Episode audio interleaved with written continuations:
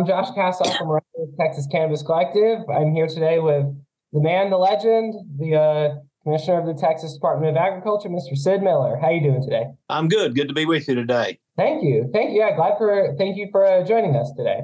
So I wanted to start off with uh, your tenure as the Commissioner of the uh, Texas Department of Agriculture.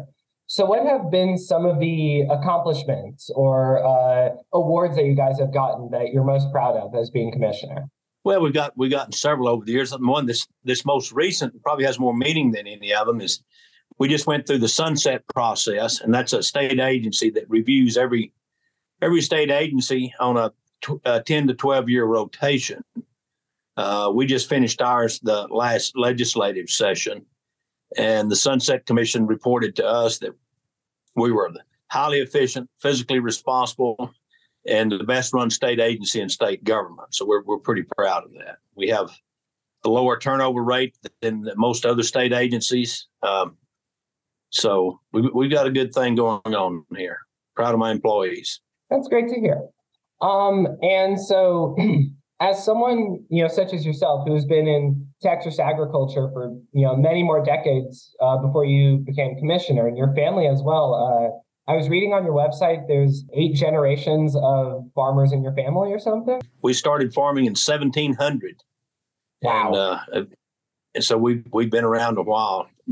Fought in the Revolutionary War, Civil War, and all the rest of them. That's incredible. So, why do you feel that Texas has such a strong agriculture industry, such a strong backbone, or you know, so many advantages when it comes to agriculture in Texas? Well, you know, we we're so diversified in climate and topography and, and, and geographical regions. You know, we we lead the nation in agriculture exports, cattle, cotton, wool, mohair, horses, sheep, goats, hay, list goes goes on and on. Grapefruit.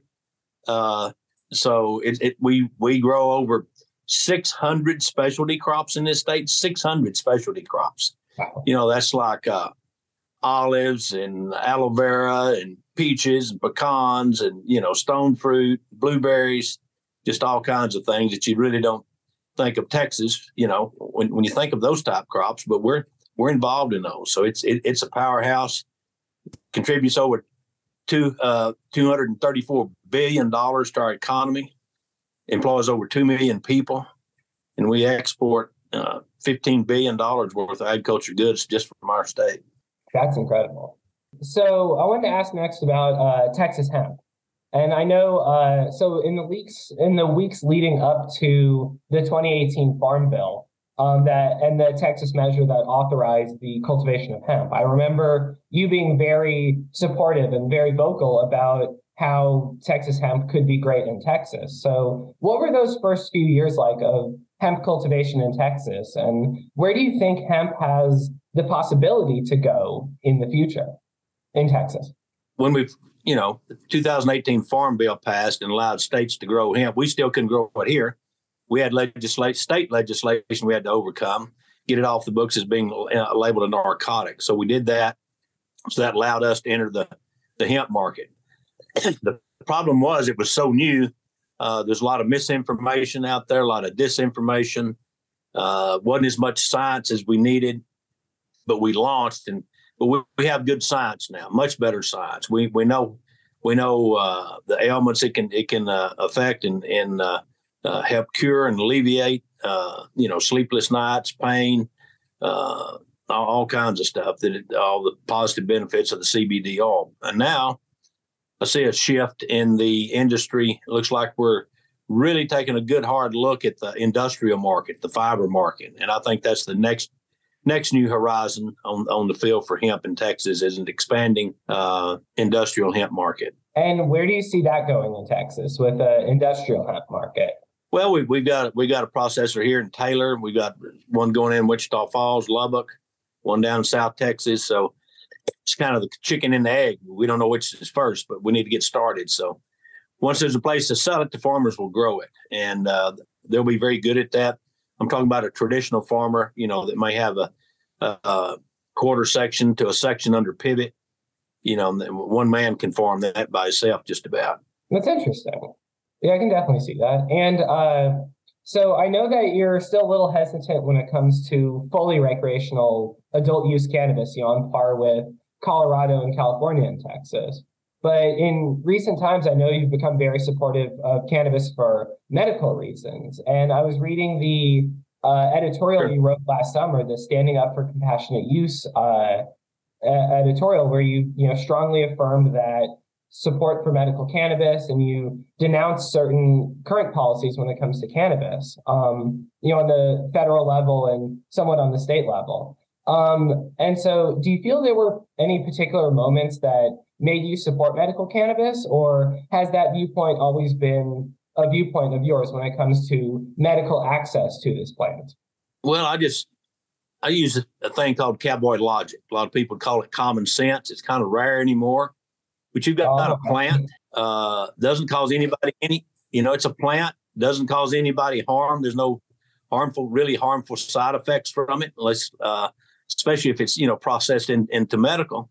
Uh, so I think I was quoted that you know, hey, if it'll help a toothache, I'm for it. It's not this is not near serious as things we already prescribe, like oxycodone, oxycontin, hydrocodone, fentanyl, you know, narcotics, amphetamines. Those those are the bad ones. This is not this is not a bad harmful drug. And we've come so far along in in the last uh, uh, six to eight years that we have very sound science. We know what medical conditions that uh, that cannabis can treat and, and be beneficial to.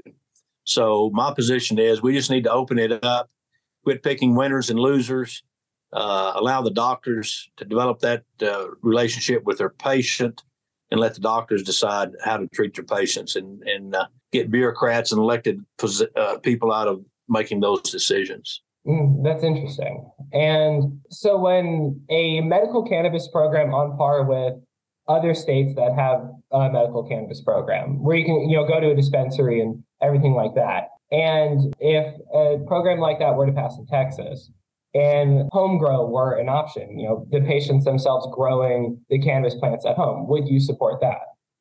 You know i think we can glean a lot from colorado certainly glean a lot from oklahoma and the programs they set up there. Uh, we have a template. We know what works. We know what the pitfalls are. You know, I think I could support that. We'd, we'd need a very uh, well thought out, well crafted uh, piece of legislation. Uh, but I, I, I, certainly think we could do it. It's it's it's doable, definitely doable. That's interesting. Yeah, because I know in certain states the patients themselves can grow the crops themselves. Here in Las Vegas, it's a different story, unfortunately. But you know, we're hoping the laws here in Vegas will change when it comes to home grow soon. So, you know, as a, you know, I cover the law and politics surrounding cannabis. Um, so over the past several years with Texas Cannabis Collective and with a few other sites, I've uh, made sure to interview and reach out and include conservatives a lot when discussing the politics behind cannabis because the support among the GOP when it comes to cannabis reform is increasingly growing, I feel like. And when it comes to speaking with Republican lawmakers, you know, strong conservatives such as yourself, who otherwise do vote very conservatively and lean very conservatively. How do you recommend that cannabis advocates speak with those conservative lawmakers who are still against, you know, cannabis reform, medical expansion? Are there any points that those advocates should bring up, or are there certain, you know, talking points that they should maybe avoid or discuss more? I think the feeling of the legislature uh, is very positive. Uh, I haven't run an official poll, but I'm going to say probably 70% or more uh, of the legislature supports this position of the, the expanding medical cannabis. I think uh, the legislators are not our problem. I think it's some in leadership that aren't quite there that we, we need to, to educate and, and work on. And uh, I, really, that's about the only thing holding it up is, is some in leadership are not quite ready to, to expand the medical use. And how do you recommend advocates uh, address and speak with those, you know, few lawmakers that are still in the way or still on the fence about it? Well, certainly you you want to you want to reach out to your own uh, state representative, own state uh, senator, and make sure that they're on board. If they're on board, you know, you need to converse with the the governor, lieutenant governor, and the speaker of the House, because that's ultimately who who would be holding it up. It's interesting. And why do you feel like there's this, you know, there is increasing support among the GOP, but there's still this somewhat disconnect? Why do you feel like that's present among the GOP? That there's a lot of support in the party, but there's still also significant uh, opposition? I think it's a, lack of understanding, uh, a lack of education. Like I said, we've got the science out there now that that, that tells the story. Uh, there's no more guessing. Uh, but some of these, some of the people that, that are against it, uh, they don't have all the facts. They don't have all the research. They, they don't have all the new developments. Uh, they don't see see the uh, uh, fact that it has you know improved people's quality of life. Uh, but we need to get those in front of those people and, and get help them understand, and they'll come around eventually. I'm pretty sure of it. I'll just move on to my final question. Um, not necessarily related to what's going on in Texas, more just your experience as agriculture commissioner. Um, so here in Vegas right now, there's the Indoor Agriculture Convention. Um, and so I'm going to be attending it tomorrow because I write for a cannabis magazine out here. Um, is there anything you recommend I check out when it comes to indoor agriculture? Like any trends or practices that are going on? I think the the hottest trend now is what they call vertical farming. Of course, it'd be in a greenhouse situation, and it's uh, you know 18, 20 foot walls growing uh, crops. Uh, it's, it's, kind of the, the newest innovation. Prior to that, we had hydroponics, you know, which is soils. We have aquaponics, which is growing fish and and plants together. Prior to that, it was just a greenhouse operation, you know, growing it in, in a pot in a greenhouse. But the vertical farming, you should check that out. Uh, that's the newest trend and uh, one of the most efficient ways to, to grow uh, grow crops uh, on the market now. Okay. Um, yeah, those are all my questions really for today. Um, thank you so much again. Uh, great interview. Definitely learned a lot. Yeah. Sorry about the bad connection. Oh no, it's okay. It, it, happens. All good. Um, still a great interview. Thank you so much again, sir. Um, have a great rest of your day. Great, great rest of your week. You have a good day. Howdy, Colt Power here. These days, many people are choosing to add CBD to their wellness routine. Why? Some like CBD for how it may help them with their focus. Others enjoy the way the plant compound may assist them with their sore muscles and relaxation. For me, CBD has been a game changer in keeping my old sports injuries managed so I can work out and be present for my family. If you've ever been curious about CBD, I invite you to check out our Texas grown, Texas made products at powerbiopharms.com. That's power, B I O P H A R M S.com. Join us on Tuesday, March 14th for the Texas Marijuana Policy Lobby Day at the state capitol. The majority agree. Texans of all political persuasions agree. It's time for cannabis law reform. There's lots to do in little time. With all lawmakers meeting only for 140 days every two years, we have a lot of work to do in a short period of time. The Texas Marijuana Policy Lobby Day.